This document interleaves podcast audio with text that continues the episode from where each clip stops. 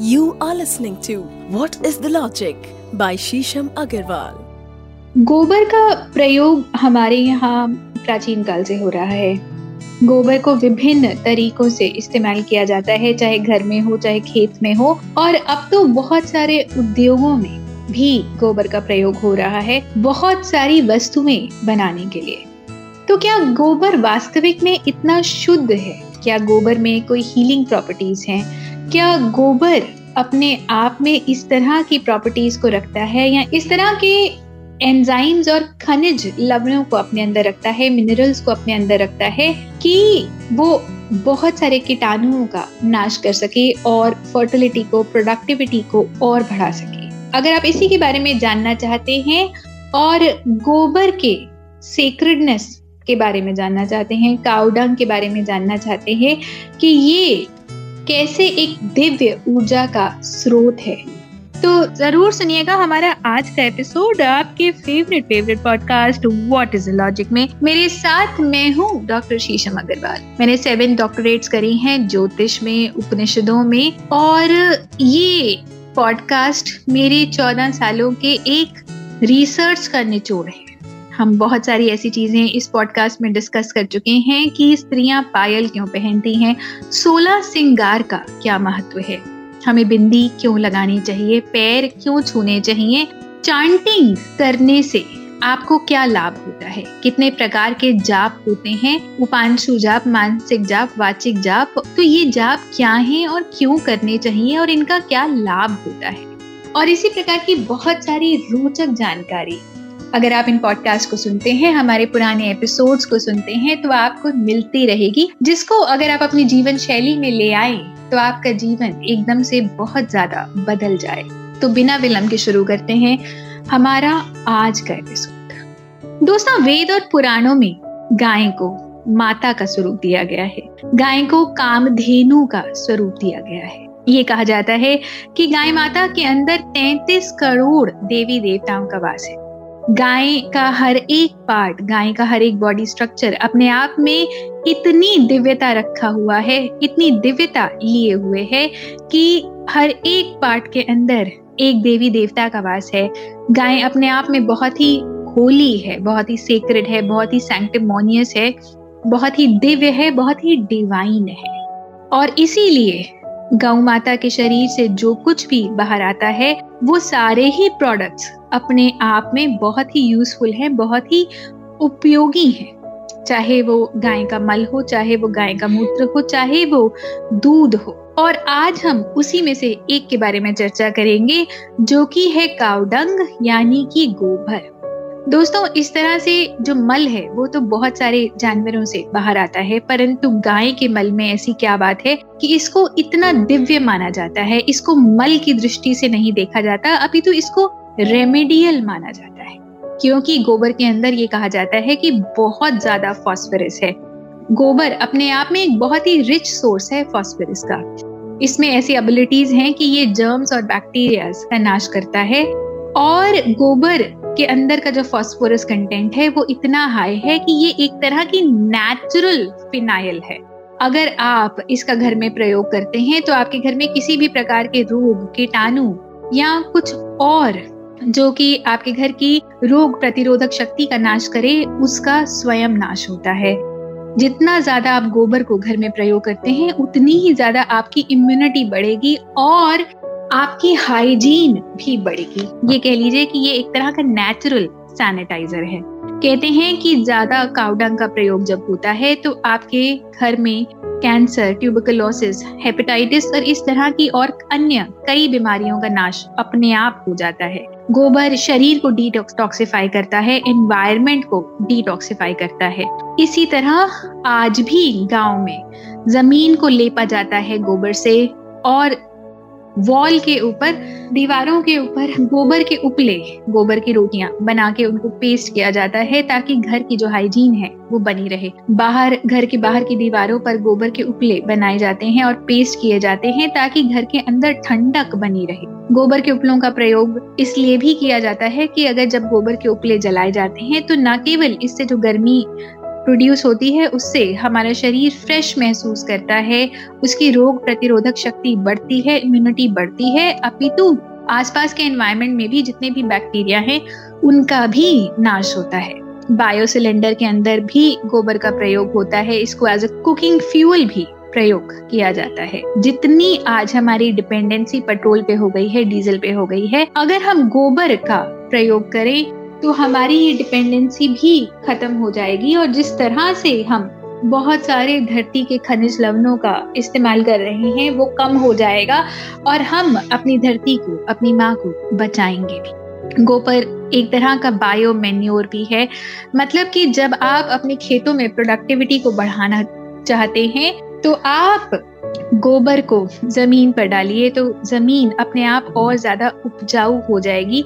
ये एक तरह का नेचुरल फर्टिलाइज़र है, जो प्राचीन काल से इस्तेमाल होता आ रहा है, क्योंकि ना ही प्राचीन काल में मशीनें थी और ना ही इस तरह का मशीनीकरण था। तो केवल नेचुरल और नेचुरल रिसोर्सेज पर ही हम डिपेंडेंट थे और इसलिए जब गोबर को उर्वरक की तरह इस्तेमाल किया जाता है, बायोमेन्योर की तरह इस्तेमाल किया जाता है। तो ज़मीन अपने आप में और उपजाऊ होती है, उसको इतना प्रयास भी नहीं करना पड़ता और आपके खेत खलियान और ज़्यादा हरे भरे होते हैं और जब वो प्रोडक्ट आपके अंदर जाएगा तो आपके अंदर भी केमिकल रहित चीज़ें जाएँगी। दोस्तों, आपको जान के हैरानी होगी कि एक रिसर्च आई है जो बताती है कि एक मनुष्य आज शहरों में अपने दिनचर्या में रोज कम से कम 300 केमिकल्स को इनहेल करता है। तो अगर आप इस तरह की नेचुरल रिसोर्सेस को, जो आपके पास इजीली अवेलेबल हैं, उनका प्रयोग करते हैं, उसको अपने जीवन में लाते हैं तो आप ये महसूस करेंगे कि आपकी डिपेंडेंसी कितनी ज़्यादा है ही नहीं केमिकल्स पे। आप एक लंबा जीवन जिएँगे, खुशहाल जीवन जिएँगे और सबसे इम्पोर्टेंट है कि एक स्वस्थ जीवन जिएँगे। दोस्तों, गाय को माता की उपाधि दी गई है और माता हमेशा गिविंग ही है। माता का जो स्वरूप है, वो हमेशा ऐसा ही देखा जाता है कि वो बहुत ही नर्चरिंग है। माँ हमेशा हमें देती है, चाहे हमारी धरती माँ हो या चाहे गाय। गाय अपने आप में अनकंडीशनल लव से भरी हुई है मतलब उसके प्रेम में कोई अलगाव नहीं है। इसीलिए हमारे जितने भी वैदिक स्क्रिप्चर्स हैं, हमारे जो वेद हैं वो गाय को माता कहते हैं, क्योंकि जब माता हमें दूध भी देती है तो वो उस अनकंडीशनल लव के कारण ही हमें दे पाती है। गाय के अंदर इतना ज़्यादा ऑसिटोनिन प्रोड्यूस होता है कि जब उससे दूध की संरचना होती है, दूध आता है तो वो ऑसिटोनिन से भरा हुआ होता है।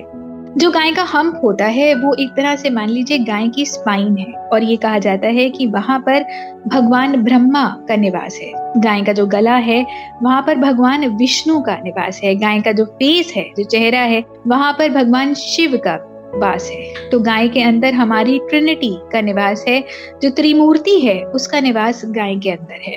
तो गाय अपने आप में इतनी महान है कि हमारी सृष्टि की जो संरचना के तीनों देव हैं वो गाय के अंदर ही निवास करते हैं। इसीलिए अगर आपने देखा होगा तो लोग अपने मंदिर के अंदर भी कामधेनु गाय माता की मूर्ति लगाते हैं या फोटोग्राफ लगाते हैं और सभी देवी देवताओं के साथ गाय की भी पूजा की जाती है। जब घर में मुहूर्त होता है तब गाय को भी घर के अंदर लाया जाता है ताकि गाय माता से भी हमें आशीर्वाद प्राप्त हो। गाय अपने आप में सिंबॉलिक है। पूरे ब्रह्मांड की सृजन शक्ति गाय के अंदर ही मानी जाती है।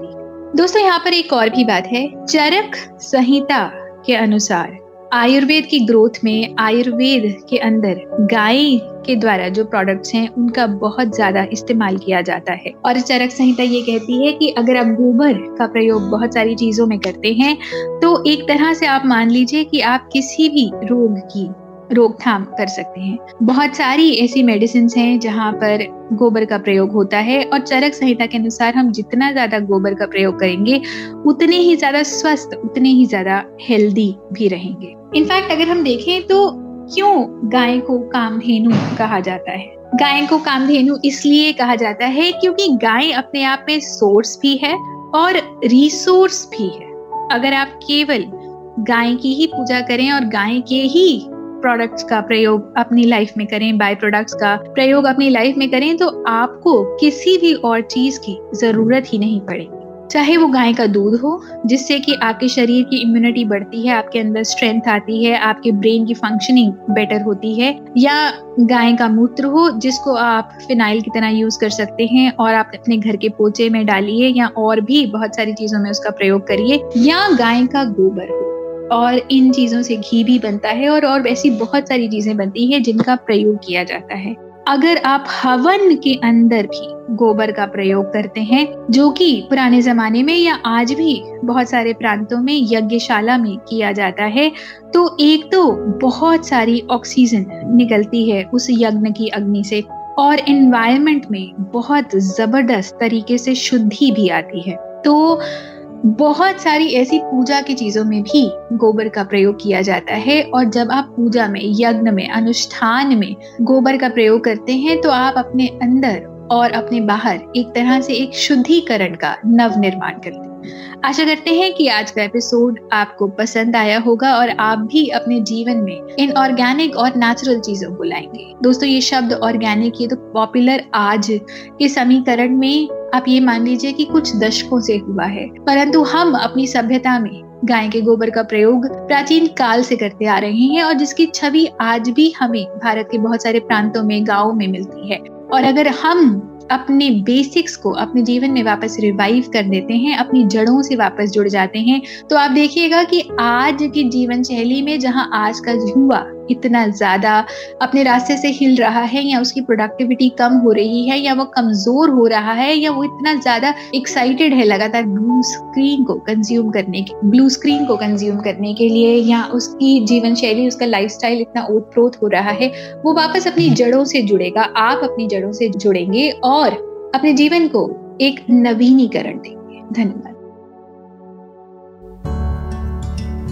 दोस्तों, जिस तरह से आपका प्यार हमें मिल रहा है, हम आपके बहुत बहुत आभारी हैं।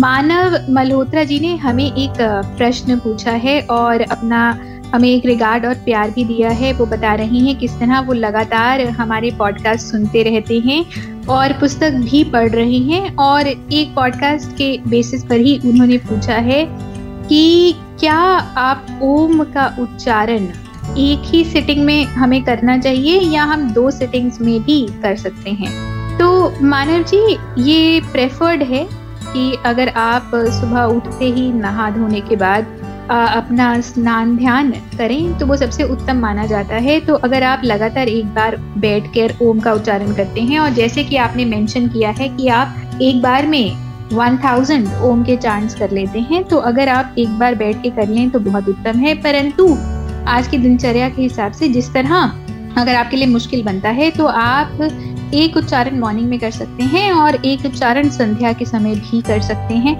और आपका दूसरा प्रश्न ये था कि हमें इसको लाउडली करना चाहिए या साइलेंटली तो अगर आप हमारे पुराने पॉडकास्ट सुनेंगे और हमारा पहला एपिसोड सुनेंगे, हमारे पॉडकास्ट का, उस पर हमने इसी बारे में चर्चा की है कि जाप तीन प्रकार के होते हैं, मानसिक, वाचिक और उपांशु और वाचिक जाप वो है जो लाउडली किया जाता है, जहाँ पे सामने वाला भी सुन सकता है।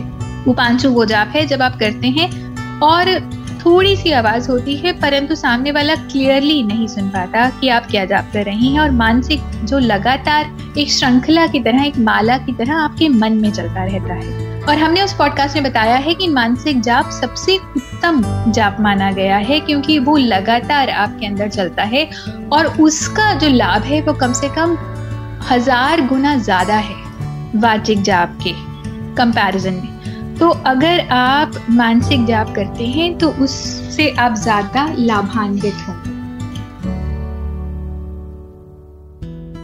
आशा करते हैं कि हम आपके प्रश्नों का उत्तर दे पाए और अगर आप और ज़्यादा क्लैरिटी चाहते हैं तो ज़रूर सुनिए हमारे पुराने पॉडकास्ट और दोस्तों, आपके भी मन में इस प्रकार का कोई प्रश्न है तो आप हमें लिख भेजिए डीएम करिए। मैं आपको मिल जाऊँगी इंस्टाग्राम पे डॉक्टर शीशम अग्रवाल के नाम से रेड एफ़ पॉडकास्ट पेज पर आप हमें डीएम कर सकते हैं। फेसबुक पर मैं आपको शीशम बंसल के नाम से मिल जाऊँगी। रेड एफ़ पॉडकास्ट पेज पर भी आप हमें फेसबुक पर मैसेज कर सकते हैं। लिंकड पर हम आपको मिल जाएँगे डॉक्टर शीशम अग्रवाल के नाम से रेड एफ़ पॉडकास्ट पेज के नाम से। बहुत सारे लीडिंग ऑडियो प्लेटफॉर्म्स पर हमारे पॉडकास्ट अवेलेबल हैं। Spotify Gaana Red FM podcast का एक ऐप है। आप प्लीज़ उसको डाउनलोड करिए। और न केवल हमारा पॉडकास्ट अभी तो बहुत सारे और पॉडकास्ट हैं। उनको सुनिए, अपने ज्ञान को लगातार बढ़ाइए। और इन लिंक्स को लाइक करिए सब्सक्राइब करिए शेयर करिए और व्हाट्सएप ग्रुप पे भेजना मत भूलिए। बहुत सारे लोग गुड मॉर्निंग गुड इवनिंग के मैसेजेस अपने प्रियजनों को लगातार भेजते हैं। तो अगर आप उनके ज्ञान में बढ़ोतरी करना चाहते हैं और उनको ज्ञान से अवगत कराना चाहते हैं तो ज़रूर ज़रूर इन लिंक्स को अपने व्हाट्सएप ग्रुप्स पे भेजिए और उनके ज्ञान को बहुत ज़्यादा उत्तीर्ण करिए, बहुत ज़्यादा बढ़ाइए। मेरी बहुत सारी पुस्तकें अमेजोन पर अवेलेबल है। ओम ब्रह्मांड का नाद। इंग्लिश और हिंदी दोनों में अवेलेबल है। कैसे? हाउ ये एक पुस्तक रिलीज़ हुई है मेरी, इंग्लिश और हिंदी दोनों में ही अवेलेबल है, जिसमें हम बताते हैं कि आप स्वास्थ्य किस प्रकार से अपने घर में अंकित करिए, एक श्लोकी रामायण क्या होती है? मतलब केवल एक श्लोक का उच्चारण करने से पूरी रामायण का आप जाप कर सकते हैं, ये कैसे और कैसे पॉसिबल है? तो इस तरह की बहुत सारी अद्भुत और रोचक जानकारी दी हुई है, जिससे कि आप स्वयं अपने जीवन की दिनचर्या को उत्तीर्ण कर सकते हैं, बढ़ा सकते हैं, अपने जीवन शैली में चेंजेस ला सकते हैं, जो कि आपके जीवन को लगातार लाभान्वित करेगा। और इसी तरह की और रोचक और लाभान्वित करने वाली जानकारी हम आपके समक्ष लाएँगे हमारे अगले एपिसोड में। धन्यवाद। You were listening to what is the logic by Sheesham Agarwal.